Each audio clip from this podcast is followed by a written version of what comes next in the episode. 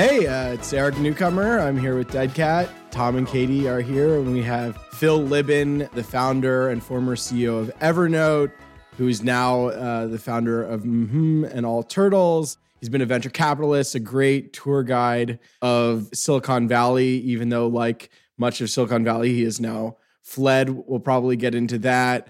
Um, so excited to just have sort of a fun conversation capturing uh, where uh, the tech mood is right now.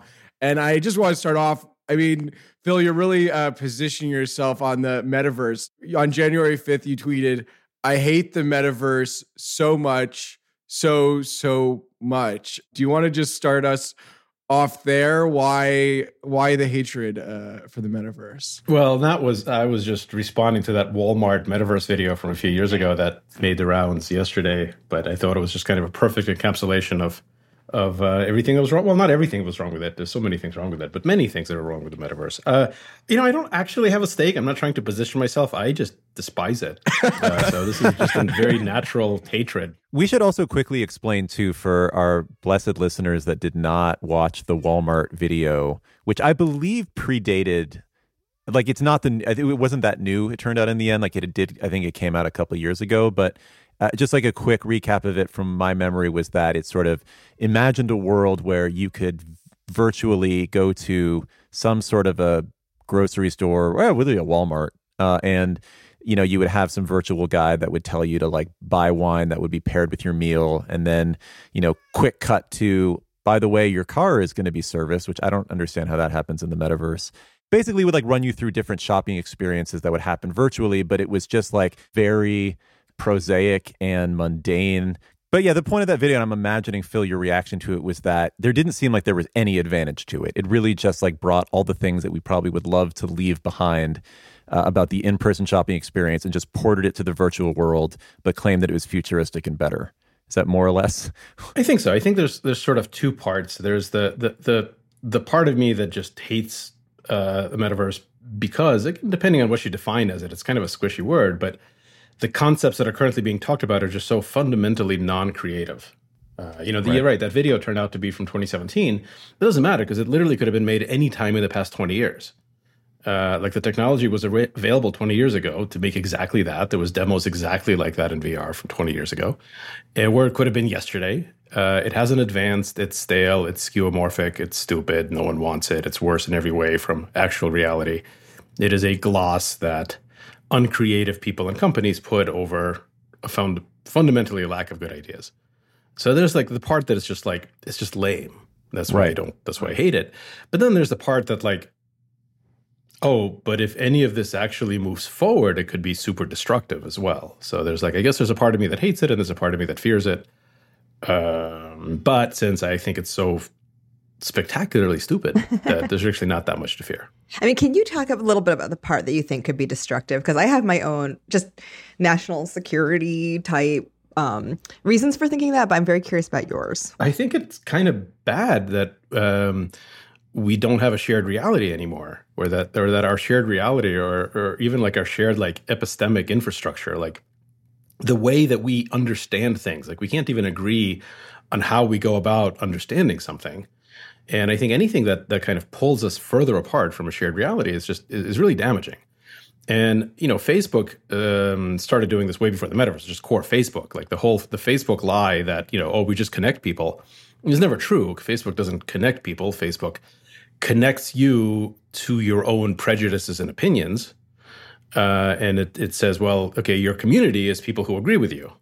And that's not connecting you with people. That's reinforcing your own beliefs. Uh, it's actually driving you further away from people. The whole point of an actual community is you've got to be people with all sorts of different viewpoints that you you know that you are in community with. Um, so I think like just good old fashioned Facebook has made that problem worse, and not just Facebook. I mean, social media in general. Um, and the metaverse is just like taking that to an extreme. The idea that you would like substitute a significant portion of actual shared reality with something where you can choose, you know, who you're with in an in an almost quasi real way just feels feels like it's just going to make every problem we have worse and none of the problems better. But it, but isn't the metaverse trying to bridge all these different digital worlds? Like right now we're in I mean, it. I mean, it's such an abstract idea. Arguing about it can be hard, but like in some ways, it's it's meant to interconnect them, so people would be sharing sort of a real a digital reality. I, you know, I, I think it isn't so much about connecting uh, digital worlds, which for the most part don't need a whole lot of connecting.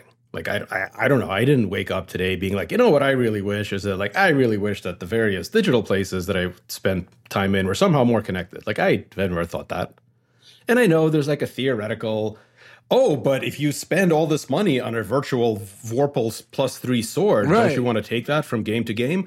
You know what? Um, no, I don't. How about that? I don't. I don't care. Do you play a lot of video games? I do play a lot of video games, and I've played a lot of video games for a very long time. And I actually don't care. No, I, I don't. I don't care to take my plus three Vorpal sword from one game to the other. It's not that big a deal to me. In fact, I kind of think it's going to ruin a lot of games because then games are going to be more about property and more like the real world. And like the real world and property isn't actually that much fun most of the time. And games are supposed to be fun. So like, I don't even buy that. A, I think it's going to lead to weaker game design and just all sorts of like nonsense. But but but but put that aside like okay yeah it's connecting digital worlds. Do they need connecting? Are they already not connected? Um I, i'm just not buying it. But what it is doing is pulling us further away from the real world from the actual non-matrix reality of like your sidewalk in your neighborhood. And that's bad. Like we've already retreated from that to, to a large extent I, the last thing uh, uh, I, I want to do is retreat from further and of course on top of that the fact that like if this whole like metaverse, you know, because the metaverse pulls into it like one, you know, nonsense piece of hype pulls into it every other nonsense piece of hype. So if you then, you know, say, okay, what it's actually no, it's about property with NFTs and Web three and something something. Now you're talking about stuff that, okay, I don't actually want to bring my plus three Vorpal sword from one game to the other. I also don't like the fact that even like attempting to do it, if it's done with NFTs or things like that, is just like staggeringly environmentally unfriendly and will probably be you know destroy the actual physical planet. Like when you when you burn energy in the metaverse it burns energy for real. Like it burns actual non-metaverse rainforest to do it. And uh, that sucks. Um, so yeah uh, you know there's the part that i think is just like lame and no one actually wants it. Um, uh, and then there's the part that says like well thank god it's lame and no one actually wants it because it's actually pretty bad if people did want it. The good news is there's this great like there's a thing that that that, that is already like a, a non-starter which is vr so everything i've said right now has nothing to do with with with just vr vr is like the thing that that that actually guarantees that none of this will ever take off because no one no one It sucks. no one no one wants to spend any amount of time with a plastic thing strapped to their face they just don't want to do it And your claim is that like we'll, have a definitive answer on this pretty soon because the resolutions will be good and that excuse will be gone, and so then it's just like yeah, it Bullshit. sucks, right? Bullshit. because look, hey, I grew up. Uh, I was born in the Soviet Union. It used to be the Soviet Union, uh, a city that used to be called Leningrad, now St. Petersburg. It was a long time ago.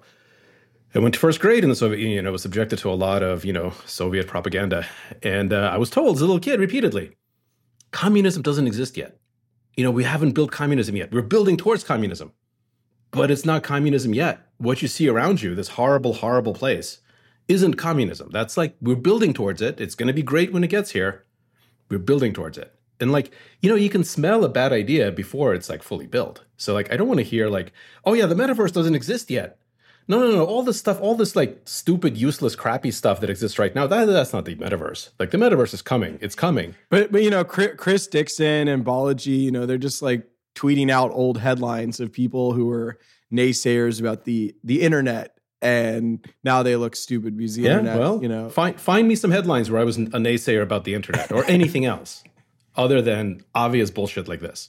So if I could boil down your argument, because I, I, you know, the environmental impact stuff aside, and maybe we can dig into that for a bit. But if I had to boil down your argument just vis-a-vis gaming, which I think has always been Eric's argument as to why this thing actually is fun and good and already exists to some extent, is that for you as a what's what what game are you into right now? By the way, what are you playing? Oh man, I, I kind of go back and forth so much. I'm, I'm not proud of this, but it just a couple of weeks ago got back into Minecraft after like a 10 year absence, just because I, I, I Okay. a few friends of mine were saying how much Right. new stuff had changed. I, every everything old is new again. Right, you've aged back into Minecraft. Yeah. I love People it. are Yeah, using wired headphones again. It makes sense. Yeah, Yeah. But before that, I was I was I was spending a lot of time with Oxygen Not Included, uh, which is basically like a bathroom simulator.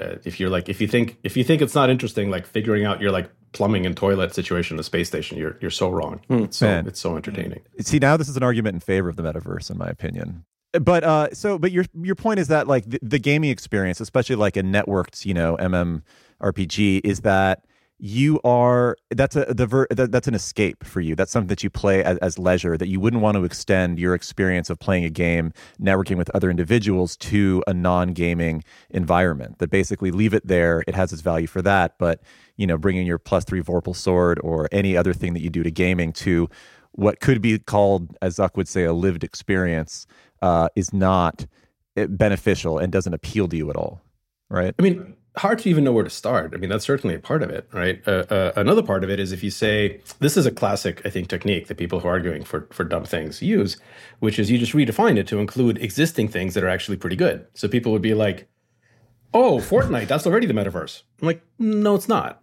It's Fortnite." Right. It existed well before we had this like blah blah blah metaverse hype. As so did Minecraft, so did World of Warcraft. I spent a lot of time, a lot of time in the early days of World of Warcraft. In fact, when we were starting Evernote, me and Dave, our CTO, we both spent a lot of time playing World of Warcraft before Evernote. We were working together. In the beginning of Evernote, we got together and we said, all right, we can either play this game or we can play that game. Like we can either play World of Warcraft or we could play Evernote. And so we had like a ceremony where we ritually deleted our World of Warcraft accounts because we realized that we just weren't going to be able to do both. So you can be like, oh, but World of Warcraft was just Yeah, a sure. metaverse. It's like reporters deleting the Twitter app off their phone. It doesn't do anything. Yeah, but no, no, it wasn't. Like th- Yeah. that's not the metaverse. The reason that everyone plays uh, Fortnite is that it's fun, and it's not that you don't play Fortnite in VR because no one's written a VR version of Fortnite. I'm sure those exist. It just sucks. It's just not fun. Having work conferences in the metaverse is not going to be fun. Oh my god, so terrible. So that point, I mean, you run a work app, right? And so part of Yeah. the debate, I mean, there's the gaming part, which we've sort of talked around, and and you know, Yeah. I, I somewhat disagree. I mean, I like a PlayStation 4 operating system or whatever, you know, isn't a fun. It would be more fun to walk into the game world like a Mario 64 sort of thing, go to different. Anyway, but that that sort of gaming, you know, there is a different vision. But I, I think business to me is almost the stronger case because like this podcast, we're deciding to do it remote because the people that I'd want to work with are remote. So it's not an alternative of let's do it in the real world because clearly that's that's not the case. There you run a video app. Problematically, Eric, I wouldn't want to see you more in the metaverse than I want to see you on Zoom. It's the same. That's so it's like this is already such a convenient way to do it. Why the fuck would I want to meet you in the metaverse? Well, that's the question. That's sort of the question. Couldn't the metaverse be better? Right, but that's Phil's argument of like you're just redefining the thing that already exists as the metaverse and claiming, see, you've already done it when that's not the promise. Well. Phil, have you played around with Gather? Like, I mean, Gather Yeah. is sort of, Yeah. you know, another Sequoia back company that's sort of video chat and collaboration in a metaverse. What What's your view on that? I played around with a bunch of the of the Yeah. of the of the mm-hmm. Oculus based ones, you know, the the Facebook stuff, Horizons or whatever. The other Facebook thing that they just invited me to a beta to, which I t- I, I I zoomed in and there was a bunch of people like complaining about something right away. And so, like, I immediately tried to commit suicide by jumping off a cliff, but it wouldn't let me. right, out, out, out. Fun. Yeah. so Yeah. fun. Yeah, like I, I, I, I the first thing I did is I ran to the side of the cliff and jumped off, and then I just respawned next to the whining people again. So like, you can't like, there's not even a suicide option. Oh, that's hell. That is literal hell. it was hell. That hell is other people in the metaverse. Yeah. Yeah, no, I don't. I don't. Do not want. Um, like I am very happy talking to people um, asynchronously or synchronously online. In fact, that is that is what our product does, right? That's what Mhm does. It lets you decide what kind of things should be on recorded video, what kind of things should be on live video, what kind of things should be in person. Move elegantly back and forth between those. That's super powerful. Our companies are fully distributed. I've never met in person half the people I work with, but we're super productive. Like that's all great. A thing that I, under no circumstances, want is to interact with people while wearing a sweaty thing on my face that obscures my vision, watching randomly skeuomorphic 3D legless avatars of myself and them mm-hmm. walking around. do you do you think like it's if it's if it's a 2D app like I mean the Gather one I was bringing up where it's almost like Stardew Valley or something like do you think that fits the definition of the metaverse, or you're restricting your. Well, I think that's a good question, right? If Zoom is the metaverse, then the metaverse is wildly successful. I feel like Zoom's not the metaverse because it's not persistent. Like you wouldn't leave it on. People don't leave it on all day. Like it's not that it needs to be VR, it's that it needs to be persistent sort of for long spans of the day. Okay, see, so so a, a, a persistent 2D thing where, you know, you can look and talk to other people like yeah, I mean, I guess sure there's there's some version of slack and figma and zoom. But wasn't that second life? And second life and like but uh, like this is this is this this is the weaselly redefinition of it. Right I'd say it's a very Facebook thing to do. I remember from covering Watch, Facebook Watch, if you remember that whole thing, which I, I, would argue was a failure until they redefined what Watch was. And they're like, actually, Watch is any video you watch on Facebook. And they shuttled it through the thing. They're like, ah, oh, actually, people are watching billions of videos on Watch. And so I kind of feel like what you're describing is the same thing with the metaverse, is like with lack of uptake as things come out, they'll decide, well, actually, it was Zoom the whole time. So we already love it. it was Zoom the whole time is like the name of my nightmare. That's what they tell you when you die. Are people going to speak electronically in geographically distributed ways constantly using all sorts of devices? Of course. If you want to claim that that's the metaverse, great. The metaverse is super successful.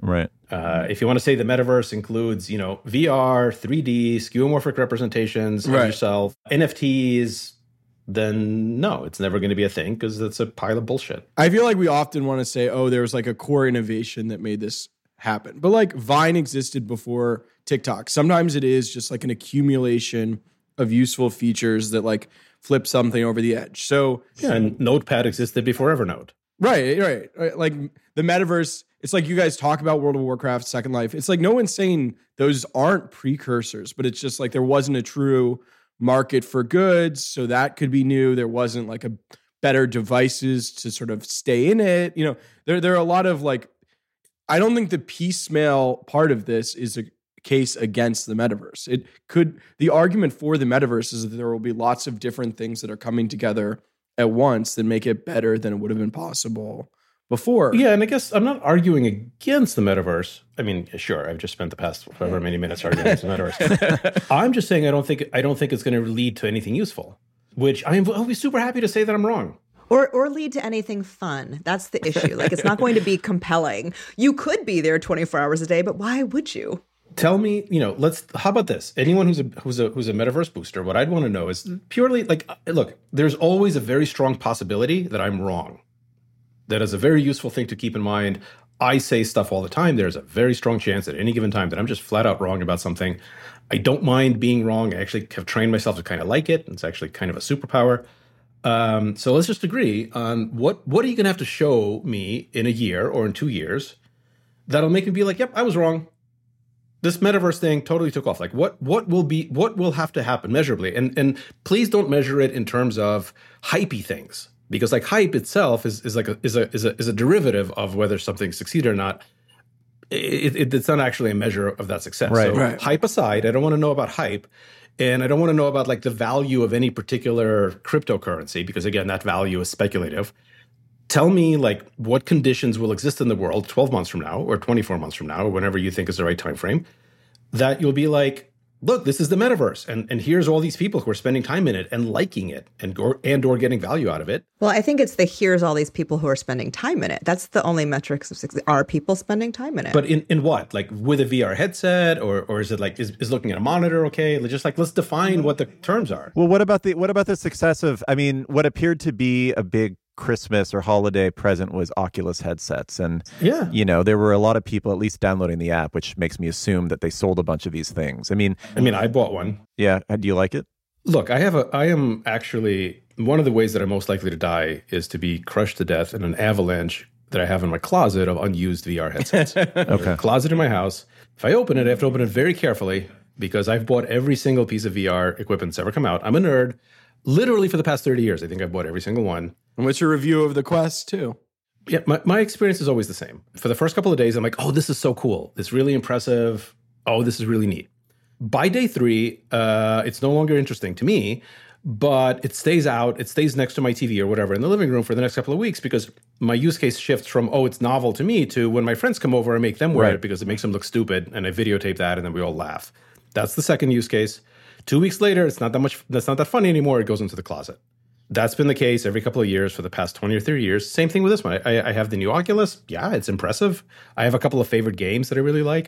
Yeah, and you know, and I, and I used it for a few days, really myself, and then I showed it to other people, and then it went into the closet. And that's that's what all these things are going to do. And, and I think hardware sales are are hype and fad too, like Snapchat spectacles. Like there are all sorts of things where you can look at the sale of hardware and then see it not really stick around. So all of the connected home devices, some stuck, but some did not. Right, Amazon Echoes, right? I mean, they, they sold a shit ton of these Right. things, and I have two in my house, but they haven't changed my life. They haven't introduced me to a metaverse or something. You know, back when I was a VC, uh, my biggest epiphany, my biggest breakthrough that made me decent at my job came when I realized that there's a difference between products that I would buy and companies that I should invest in.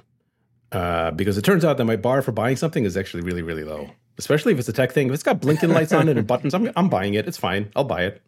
And, and at first I was confused because I'm like, just because I would buy it maybe means I should write a big check to invest in it. But then I realized, like, nope, nope, big difference there. Yeah, so I, th- I think you're right. I think like hardware sales is not a thing. Activity is. So can we say, for example, like would a metaverse uh, a proponent say that in 12 months, so in January of 2023, people will spend 10% as many minutes per day in VR, wearing a VR headset, as they do on their phone. 10%, mm-hmm. percent like something like that. Is that is that acceptable? Because I think no, no, absolutely no way. I think it's going to be zero. Yeah. So the people I know who are the biggest boosters of the metaverse, especially on the financial side, the people investing, here's what I see they did on their holidays. They got on planes. They went to Crete. They went to the south of France. They went to ski. They physically skied. They spent money in stores. They had parties with their friends. Yeah. None of them spent any time in the metaverse during their breaks, or really, as far as I can tell, any time whatsoever. I so these are the people who are the biggest boosters of the metaverse. And when I look and see what they do for fun, it's never in the metaverse. There's another, I think that's exactly right. And there's another thing here, which is I hear a lot of people saying, yeah, the current stuff sucks, but that's because it's not ready yet. That's actually never been the case of successful technology. Killer app, right? You got to wait for the killer app. But like, but that's never been the case, right? Like, like uh, I was playing video games since you know Atari 2600. Atari 2600 games sucked, Very janky. but they were great. They were great. You could tell they were great. And we we were on Facebook when it was barely functioning too, Yeah. and it was definitely clearly going to be something people used. I ordered my first order from Amazon in something like 1998, I think. Like it was it was in the late 90s because they still have it. Miraculously enough, like Amazon still like has my first order in my account. And yeah, it was the late 90s. I ordered a couple of books. It was the first time I ever bought anything online. It was my first e-commerce experience. It was sometime in the late 90s. I bought a couple of books, two books by James Randi. And it was super primitive. Like that Amazon website, it was like all text-based. There was like blink tags. It was like you know, we look at it now like it's, it's pathetic, but like it was a it was very primitive, but it was an amazing experience. I could tell immediately that this was good. Oh my god, I just bought something on a computer and it's going to show up for real, and like, and I didn't have to go to a store. And the selection of books, even back then, the selection of books was so much bigger than like, you know, the Barnes and Noble down the street. So like, things don't start terrible and then become good. Things start great and then become like smoother, more advanced. So anyone who's like, yeah, yeah, the metaverse, like it sucks now because it's not advanced enough. Bullshit. It sucks because it's stupid and it's always going to suck. I, I wonder, Katie, as you were explaining sort of what your you know rich uh, uh, friends or or people that you know that are investing in the metaverse but live very elaborate and and lavish in real life lives. Completely in real life, never on the met. Yep. hmm I wonder how much, and like Phil, you would know this as an investor, how much of like the energy behind the metaverse is wealthy people thinking, look, I can do these things because I'm wealthy. I can go to Mallorca. I can go to, a, you know, a, a private concert somewhere. I can live the life of an Instagram influencer. But the rest of these rubes, they can't do that. They don't have the money to. But what if we invented a world where they could virtually experience some of these things? Because, you know, it seems to me a good amount of investment is sort of guessing what the rubes want to do, right? What are these regular Yeah. people, not me? What are they going to do? And so, do you think part of what the the kinetic or, or, or potential energy turning into kinetic investment in the metaverse is a guess of saying like, look.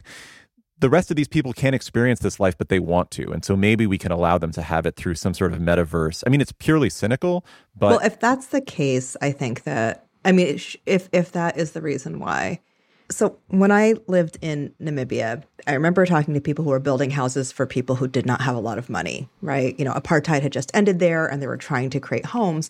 And they were being criticized for creating actually kind of nice homes with like running water and toilets. And people who were wealthy were saying, why don't you build a tin shack and house everyone? Because that's what a wealthy person who already has a nice house who doesn't care, who has no empathy might think. Well i can have a nice house with running water and a toilet but this guy had no house so he should be totally satisfied with a tin shack and what this group of people was trying to explain was that actually doesn't make people happy and the fact that you think that an extraordinarily subpar experience of your life will make people happy is why you're going to have big problems down the road. And they were absolutely right. So if people who have the means to have real, genuine, in person encounters with people who they love and care about believe that a completely virtual, non physical, experience for somebody who doesn't have money is going to completely satisfy them Right. or even satisfy them enough that they don't want to rise up and and and murder them.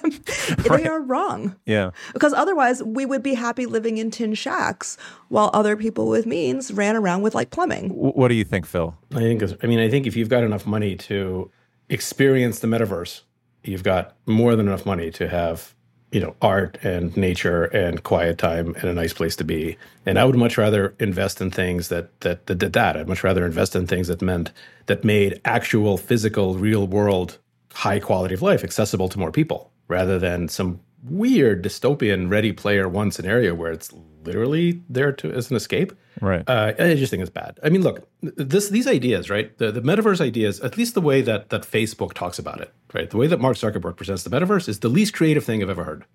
It's literally rewarmed 40 year old ideas that just haven't changed, lifted directly from dystopian sci-fi, directly, not even like Right. no modification. the term itself. Exactly. Without without the question of like, oh, why is it that every single piece of sci-fi that these appear in that we're just lifting from is dystopian?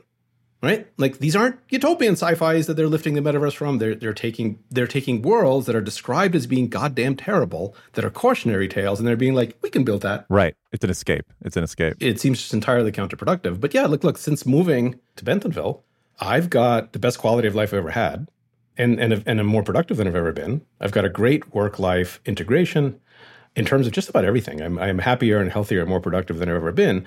And 100% of the people who work in my companies can afford exactly my lifestyle right now.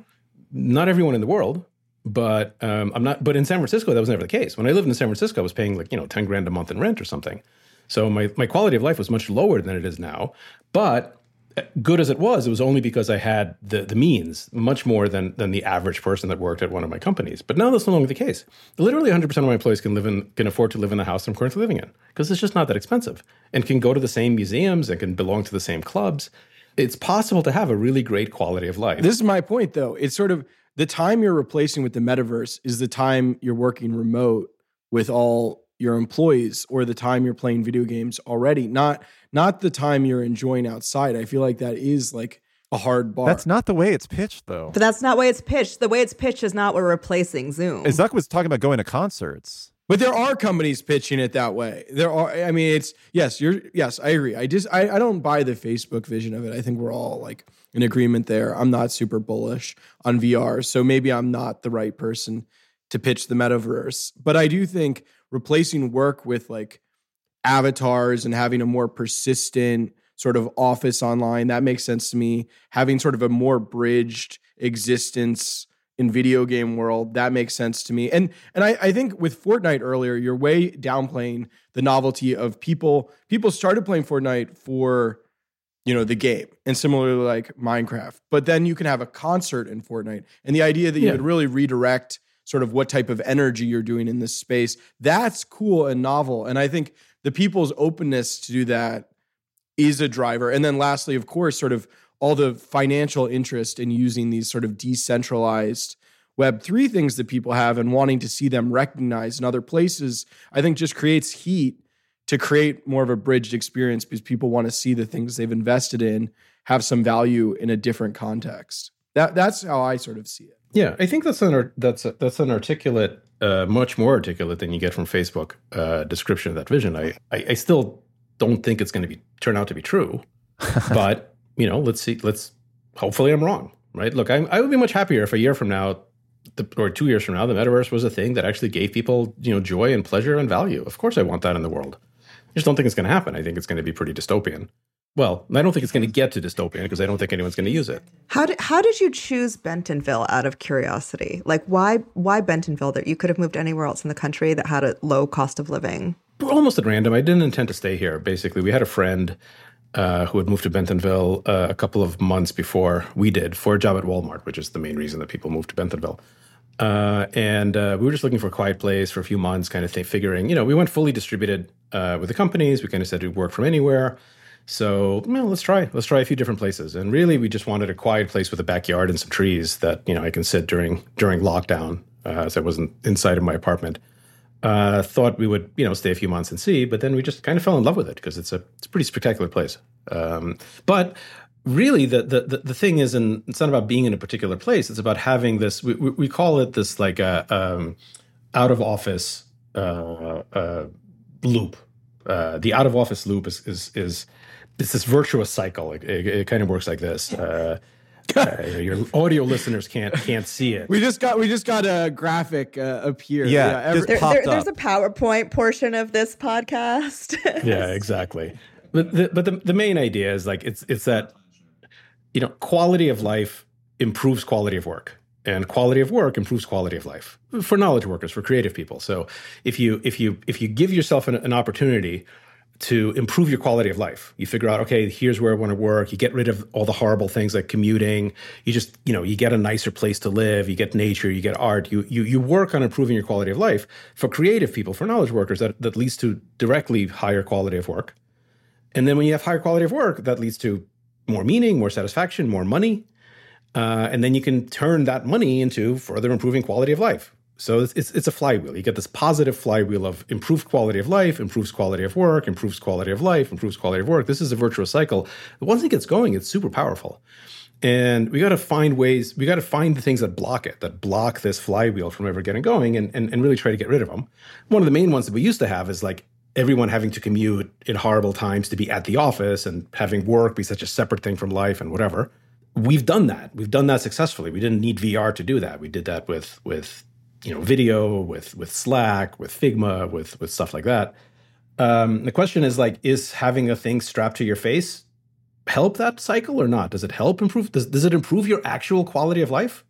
Because then that will improve your quality of work which will then improve your quality of life. Or does it give you an escape from your actual shitty life temporarily while you're paying rent for that escape to whoever owns it web3 stuff aside but it's not a virtuous cycle. When you're done with that, when your batteries run out, when you or you can't wear it anymore because you've got a migraine now, you're back in your shitty basement. Do you think your employees are happier being fully distributed versus working in an office? I mean, you brought up, you know, shitty commutes and having a portion of your life spent alone you know, burning fossil fuels in order to get to an office being a negative. Yeah, now we could sit at home and burn fossil fuels by, you know, to p- power NFTs. Right, right. We have to make up for the loss. Um, the, the petrodollar works like that. But like, do you think that your employees are happier? Like, is this something, you know, that we, we've improved people's quality of life, that the days of trying to build parasocial relationships with our coworkers, like the office is, is, you know, putting that uh, away and, and creating some sort of virtualized experience has made people happier. What do you think from your employees?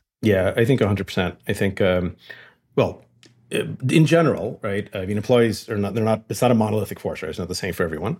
Um, in general, uh, morale is good for companies that are succeeding and bad for companies that are failing, kind of in a macro sense, right? Like it's hard to have good morale if your company is, is treading water or failing. Uh, so that, that's kind of the first prerogative. We're, we're fortunate enough that that our companies are doing are doing very well. Uh, but given that, focusing on this improving quality of life, yeah, it's far better. It it gives you superpowers. Uh, lots of examples of of our employees and other people kind of talking about it. One way to think about it though is that it's not like we're not saying we never meet each other. We we we we're certainly not saying like being distributed is not the same as working from home. Uh, I don't actually work from home that much. I'm at home right now, so uh, I work from like four or five different places, all within walking distance. If I need to be in like in a nice setup, like we're doing this podcast, I'm at home because I have a nice like home, you know, uh, studio. But just before, you know, 20 minutes before getting on camera, I was working from this this the gym that I belong to. There's a club, there's a gym, there's a pool. I go work from there, and then I go swimming in between Zoom calls. It's kind of amazing. Um, sometimes I work from a museum, from Crystal Bridges. Uh, sometimes by myself, sometimes with other people. So like I kind of pick where I want to work from. I get far more interaction with actual professional adults than I did before. I, I have friends. I, I see people around me all the time. The fact that most of those people don't work for me is a is a big plus. Um, it turns out that like you can have meaningful interactions without not just with your coworkers. It's just that the, the old way of forcing everyone to commute for two hours and then sit in an office together limited your adult interactions to primarily your coworkers, which is actually pretty unnatural. And then we do get together with coworkers once in a while. We we, we kind of think of it as this like hierarchy of communication, and, and it kind of looks like this. We have another slide, listeners. Another slide. It's a pyramid. Is this a Zoom feature, or you're some? How, what, how are you doing this? Or are you? How are you doing this? How am I doing You're a wizard. This is all- it's metaverse. Yeah. Yeah. this is our product. but you're. It integrates through Zoom. Yeah, into whatever you want. You can. You actually could even use it with the metaverse, but you wouldn't want to. so the idea is it's a pyramid, and if you imagine at the very top of the, this is a pyramid of like communication hierarchy, and at the very very top, like like up here, this is in person. So like when you're actually physically in person with multiple people, you're at the top of the pyramid because this is like the ultimate non-scalable resource. You can never you can never make more of this. This is really like this is this is important. This is precious. Whenever you're like at the top of the pyramid, like that's the thing that you got to make sure is precious. You got to make sure that it counts. So the only time that like you're doing things in person with people, it ought to be good. It ought to be good food involved. It ought to be about you know building trust, building relationships. You should never spend two hours in person with people and then feel like, well, that was a waste of time because that's a tragedy, right? Like none of you ever get that two hours back. And we used to do this all the time, though. Like every meeting we used to have, most of them sucked. Why would you ever force people in person to waste their time to have something that wasn't meaningful? So we do get together up here in the top of the pyramid, but but only when only when it really matters. In the middle of the pyramid, uh, this is this is a live video or live audio. This is kind of what we're doing right now, um, just you know, with the four of us. This is not quite as scarce because you don't have to travel, uh, but it's still pretty precious because we're doing this physically, at, like literally at the same time. So it's still hard to scale this. So the only the only time that you should be doing live video, like Zoom, is uh, when you're having a conversation, like when you're actually talking, when you're taking turns talking. If like one person is moving their face hole a lot, but no one else is, like that's not a conversation. That's a lecture. Something has gone wrong. It shouldn't be live. But you know, a back and forth. This is this is good. And then everything else ought to be uh, in the base, which is which is recorded video. So anytime that there's like a, a information update or anything like that, we actually record those. We send those around, and it, it turns out it's about eighty percent of what we of, of my communication now is is recorded, hmm. and so super efficient. People can watch it at faster than real time. They can watch it when they want to. Time zones don't matter. They can rewind. They don't have to take notes. They have they have the slides and materials ready. It's just perfect. About fifteen percent is live interactive, like live on video, and about five percent is in person. And every time it's in person with a company, we bring people together. You know, we we, we meet in small groups and big groups, about five percent of the time, and uh, and and hundred percent of the time when we do that, we're having good meals. We're we're in amazing places. So we kind of live and die in Figma, and, and Figma obviously wasn't designed for this reality, but now I think they're they're they're really smart uh, about this. And so like so many of the things that we used to do kind of in person we've we've moved to figma and and and it's become really good. Now we've had to like rethink about it and, and we're using figma in kind of unnatural ways. So at some point like either figma or somebody else should like make a custom built thing you know for this but but but we use it you know a, a, a, a ton. Uh, you know we use slack a ton although i don't know that like I, I, like i'm kind of indifferent towards slack. It's like i think I, we use out of necessity. We found pretty good ways to be productive with it uh, but it's at this point doesn't feel you know novel or particularly fun. Have you had a, a workplace revolt on Slack yet? Or? Oh, you haven't lived until you have. Yeah. I, I, I might have. I, I, I actually don't look at my Slack very often, so it's it's. Well, if it hasn't been leaked to the press, then it didn't really happen. So. but but actually, I mean, that's an interesting. That's another interesting comment, right? Which is like this whole thing is is changing. What is the relationship between the employee and the company, and like what what is a company? And the company can't get you can't give you all of the things that it used to. For example, like I, I think that the, the lowest point of this was let's say like the Google campus, like the Mountain View Google campus in 2012. Let's just say, like if you were a Google employee in 2012 in Mountain View, 100% of all of your like financial, professional, personal, social, romantic, political, like all your needs were met like at that campus. Like that's where you went, that's where you slept, that's where you did your laundry, that's where you had all your meals, that's where you, that's where you went out on dates. That was everything. That's when you organized politically. And that was like really demented. That was a demented, dysfunctional system. This is not the way that adults are supposed to function. And on the one hand, it seems like, oh, look how nice of the company it is to provide all this stuff. On the other hand, it's like, yeah, but you're giving up your entire life. Um, you're giving up the very center of your life uh, to this. It's not the case anymore. So, like we, like all turtles, and hmm, we can't provide for all of your social need. We can't be all of your friends because we don't see each other in person. You kind of have to have friends outside of work, but you're also not spending three hours a day on average commuting. You also don't have this like thing in the center of your life. You have many more, much more opportunity, many more times to have like actual friends that you don't work with. So I think there is this like decoupling as part of this about like what is the implicit understanding between between the company and the people, especially for you know for distributed teams. Can I ask what has this done? What has this done for employee attrition and turnover? Because this, a, a lot of what you're talking about, and the thing that I've been really fascinated by in the last year, is the future of the company mission, which very much grew out of the Google 2012 era, which is that we're not only a company, we are a worldview, yep. and we need to ally our employees behind an idea that they not only agree with as a way to make money, but also that provides them spiritual fulfillment.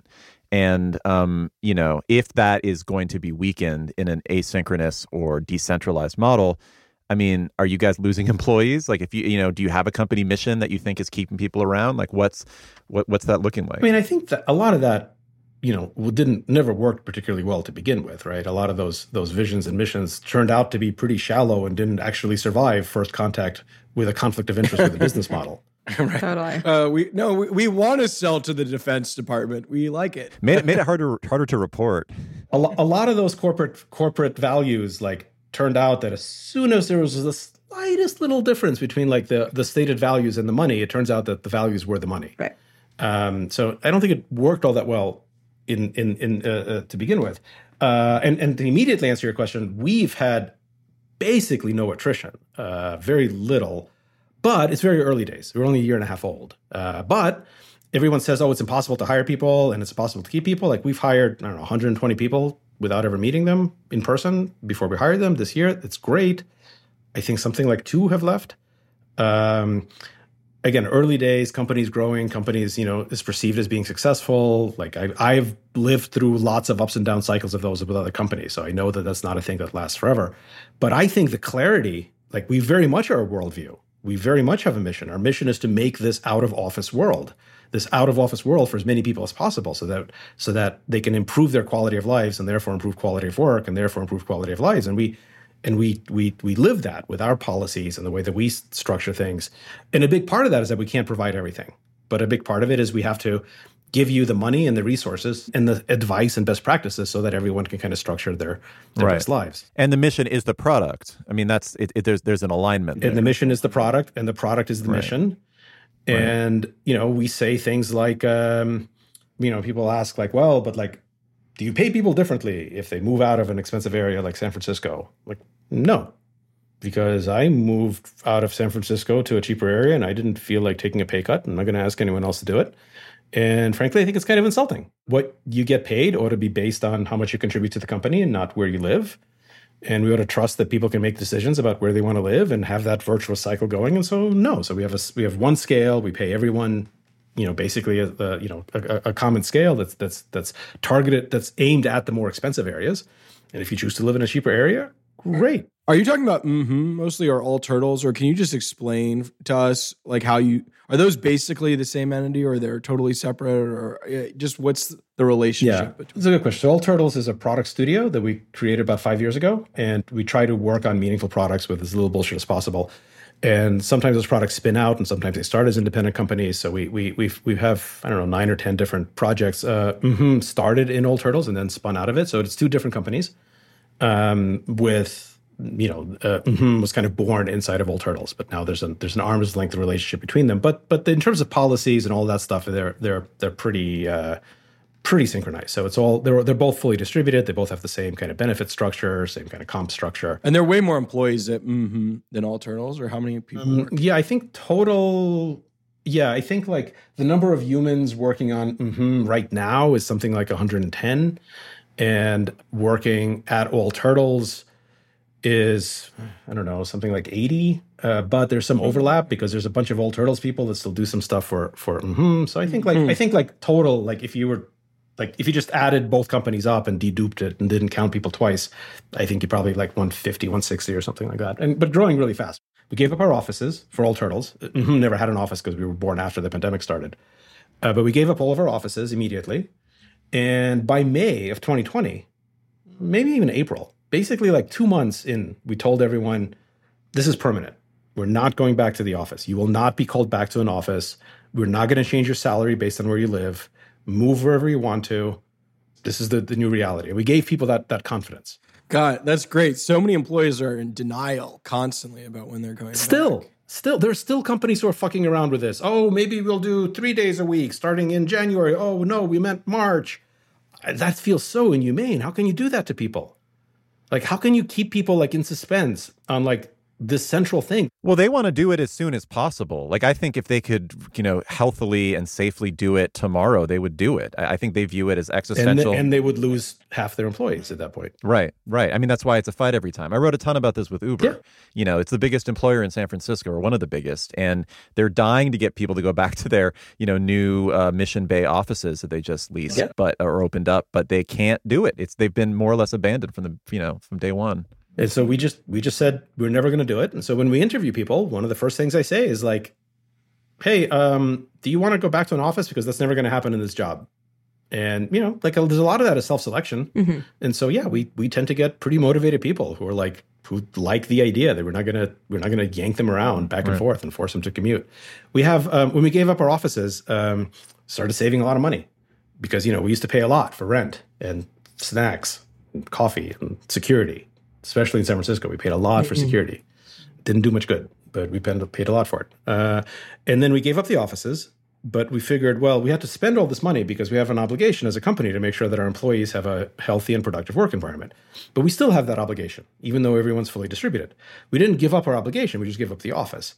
So we, we took the money that we were spending on facilities and we said, okay, now we have a distributed facility. So we give, we basically give everyone that that that budget. So we give it, it's uh, eight hundred bucks a month right now. Uh, everyone gets 800 bucks a month added to their pay uh, check and it's- it's for distributed facilities. You can use it for whatever you want. You're intended to use it to make your work environment healthy and productive. So if you want to use that to you know join a gym or a club or buy bigger monitors or get a bigger apartment i mean 800 bucks a month is you know is decent month after month It's significant. yeah, and and we don't we don't you don't have to you don't have to provide receipts. Like we, we have also we people tell each other what they're using it for, like as best practices. Oh, did you think about this? Did you think about that? But no verification, no receipts. We trust you. If we didn't trust you, if we didn't trust you to spend the money correctly, why would we hire you? Why would we keep you employed? You're an adult. We trust you. Eight hundred bucks a month is what it used to cost us to you know to to fulfill our obligations we didn't walk away from our obligations. We just walked away from the offices. We still have that. So then you, you you do that and then you ask people well you know would you like to have the option of having an office that you know two days a week that you can come into only if you want to and people and people would be like "Mm, yeah that sounds nice maybe i would like an option for the office to be open two days a week but then if you say do you want that or do you want 800 bucks a month because if we're going to keep an office open for two weeks right. It's a trick question. right. Well, and that's how, yeah. Then you're actually incentivizing them to be a ac- economic actor. You know, like what is your? How would you prioritize things? yeah You know, Phil, I, I think one of the things that you've described is your company and also the pandemic. There are all these factors that have dismantled one of the big appeals of working in the tech industry, which was to be part of a company that provided everything for you your work life, your social life, essentially everything but the place that you slept. And that is one of like when I think about the tech industry from like 2012 until basically the pandemic, that was one of the main draws. And that part of the tech culture is starting to disintegrate. Can you think of another part of sort of what we think of as the overall tech industry culture that you feel is also starting to break down in a similar way? Because these were things that were starting to seep out into um, popular culture, into non tech life. I remember when WeWork was going to build apartments and it was going to be we live like th- how what other ways is tech starting to kind of like loosen its grasp on the broader culture that could be healthy? Because i think this is a fascinating one. The only other places i'd ever heard of where like you lived where you worked and did everything were in communist countries like china with the danwei system or were like you know places where people were trapped in their work life and bought everything from a company store and had no way of leaving. Yeah. So there are ways in which the tech industry totally turned on its head how we thought we were going to live and work, and they are starting to fall away. Is is this the main one? Are there other ways? Yeah, I mean also prisons, right? Prisons kind of tend to provide for everything. Yeah, exactly. yes. So yeah, yeah. I think look, I think good riddance to that stuff. Uh, I don't think that tech. Look, I think in many ways, I would say I, am a technologist. I've been in tech for my, my whole life, and uh, I wouldn't do it if I wasn't optimistic about about about the general effects of technology on on the world. Um, but I think in many ways, tech has had a localized, quite poor impacts. Um, it's it's it's actually been pretty terrible for San Francisco, for for the area. Uh, it's been good in some ways and really bad in other ways. And a lot of I think what you're describing, Katie, is like, yeah, good good riddance to that stuff. Good riddance to we take over your life if you're an employee. And that was always fundamentally dishonest anyway, because people pretended, you know, Reid Hoffman wrote a great book about this years ago called The Alliance. Um, where he says there's a fundamental dishonesty in the way that companies and employees interact, which is everyone talks about this as if it was like a lifelong relationship, but everyone actually knows that it's like a two year relationship. Like the average tenure of tech workers is getting, you know, uh, smaller and smaller. Anyone can be fired at will or can leave at will. And this is like a dishonest thing. And so it's never worked well. It's never been fully transparent. It's never been fully honest. It's never been virtuous. And and and most importantly, it's been completely unfair and inaccessible. Like, yeah, you could work at Google in 2012 and they would provide for all of your needs as long as you were the kind of person that could get a job and keep a job at Google in 2012, which was, well, first of all, you had to be, you know, you had to have graduated from certain schools, you had to be, you know, relatively technical, you had to be, you know, in the area. There was massive advantages to being male, there was massive advantages to being white. Um, there was certainly massive disadvantages to, for example, uh, having to take care of you know someone in the family that needed that needed attention or having to take care of an elderly parent or having kids or something like that um, so like for the narrow group of people that got that was able to kind of have these jobs they still kind of sucked although you know you made good money and you got free free snacks. Um, and now what we're saying is we can unpack all of that. We can say all we care about is how much do you contribute? And we don't care about where you live and we don't care about what hours you work. And you don't have to commute. And so that saves you know a ton of time. And you don't have to be cognitively as narrow as you used to have to be. Uh, what i mean by that is like this is actually super interesting. So i, I was a big in-person guy right? At evernote i banned uh, you couldn't like dial into a board meeting i said like show up in person or don't bother coming hmm. like i hated this stuff and uh, i did a lot of you know uh, we do a lot of like product design a lot of creative uh, design and the way we always used to do that is we you know pile into a conference room and we put stickies. You had different color stickies all over the walls with different ideas, and we would shout out ideas. And that was like the way we were being super creative. I loved that process. And then when pandemic started, I was like, crap, can't do that anymore. Can't get you know get in a conference room with stickies. How are we going to be creative? And so you know, I was really bummed. Uh, and we had to, but we had to start doing it in Figma and stuff like that. And it was pretty painful at first, but within a couple of weeks, I was like, wait a minute, I'm actually getting a lot of really high quality work from these people that I didn't expect much from before. That were like maybe kind of the quiet ones, the not very creative ones. At least that's what I thought. And I realized that, like, yeah, well, the problem is there's a lot of people who are brilliant and creative. They just like don't feel like interrupting the CEO or telling me to shut up or shouting out an idea within three seconds of, of having it enter their head. There's a lot of people who prefer to take 20 minutes or a day to think through something. And those people are brilliant. And the structure of working that we had by we I mean you know us at, at Evernote and All Turtles, but also Google in 2012, really like disadvantages those people because like unless you're like the scrappy kind of person that's going to shout out random things in meetings and like elbow people aside, you weren't going to get heard.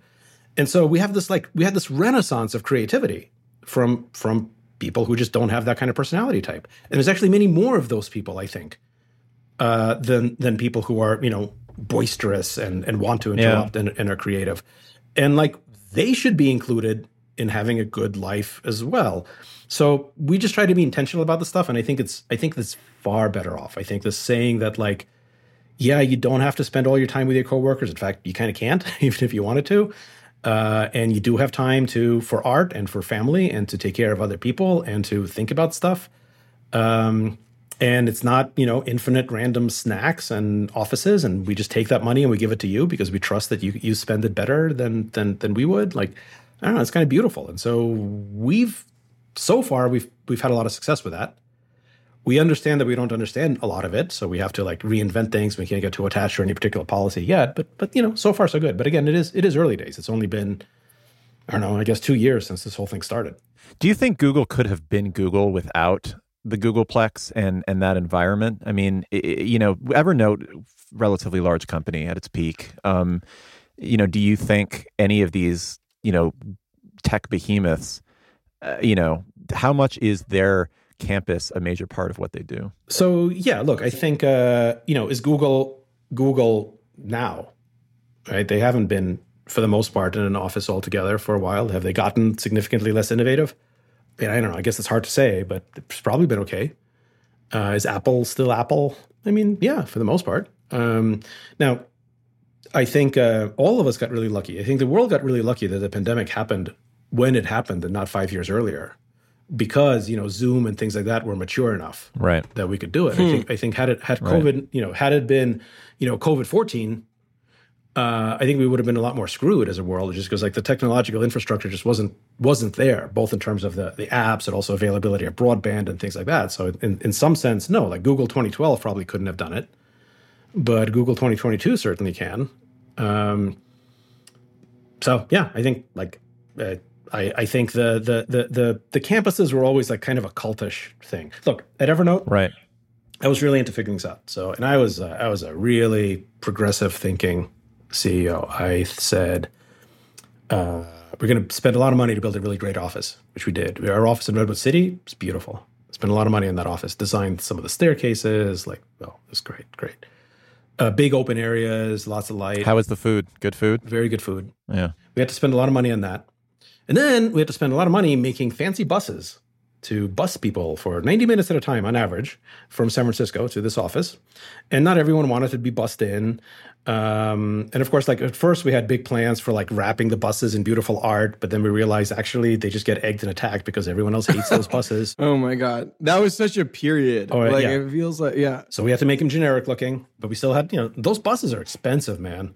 Uh, but we also had like, you know, we, we, we spent a lot of money to get people, you know, on average, it was uh, 90 minutes each way. So three hours a day. Oh my God. So we spent money. We asked people to sit in traffic for three hours, which was super unhealthy.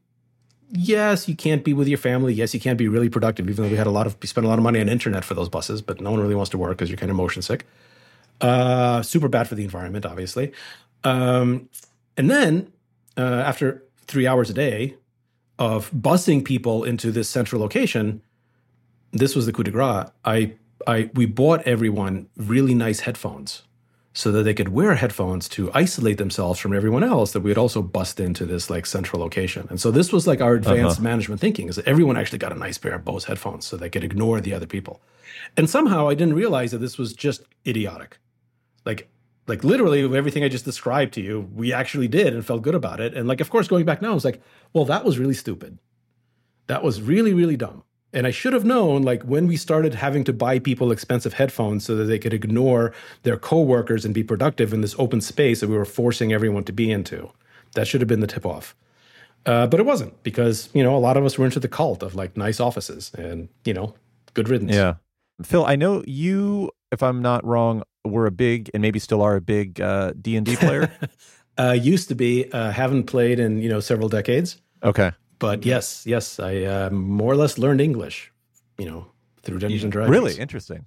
Um, do you feel in any way that your experience being a dungeon master or, or your time playing the game has prepared you at all for the metaverse or in any way, you know, living in some sort of virtualized world that, you know, has us the, you know, gives us the ability to reskin and reimagine ourselves? Uh, I did actually know all of the uh, Ready Player One Tomb of Horrors references uh, from the, the, beginning of that book and that movie. It was, uh, it was, you had a great post at, at some point pointing out all the mistakes that Stranger Things had made in their depiction I, I, like that a lot. I remember yeah. that. Yeah. Uh, and I actually, I just a um, couple of last week, not in the metaverse. I, I, I traveled a little bit for the holidays. I went to spend some time with a friend of mine in Wisconsin, and I made a quasi religious pilgrimage to Lake Geneva, and I found the Gary Gygax Memorial, you know, plaque.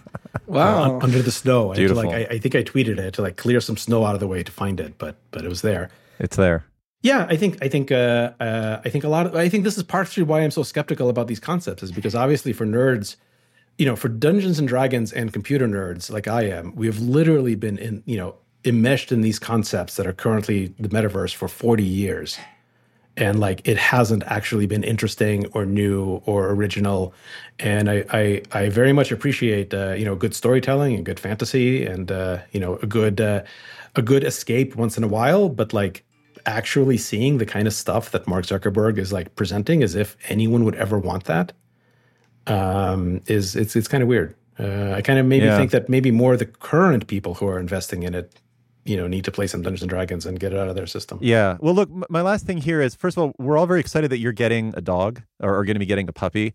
Have you at all considered maybe just getting, you know, a virtualized skeuomorphic avatar of a puppy in the metaverse, legless, uh, that your friends could buy NFT outfits for? One who would not bark in the background of your podcast, forcing your husband to chase him around the house. Yeah. Have you thought that maybe that could give you that could give you the same level of fulfillment that your puppy will one day give you? I actually wonder if the environmental, if, if the lifetime environmental impact of a of a real dog is greater or less than the environmental impact of like an NFT dog, and it's probably less. yeah. But you know, but but it doesn't have to be either or. I can and probably will do both. Yeah.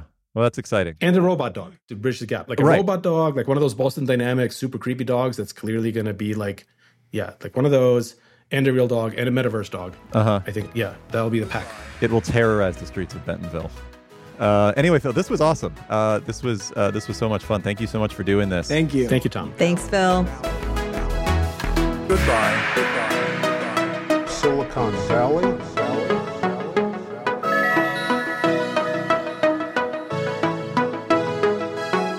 Goodbye. Goodbye. Goodbye. Goodbye. Goodbye. Goodbye.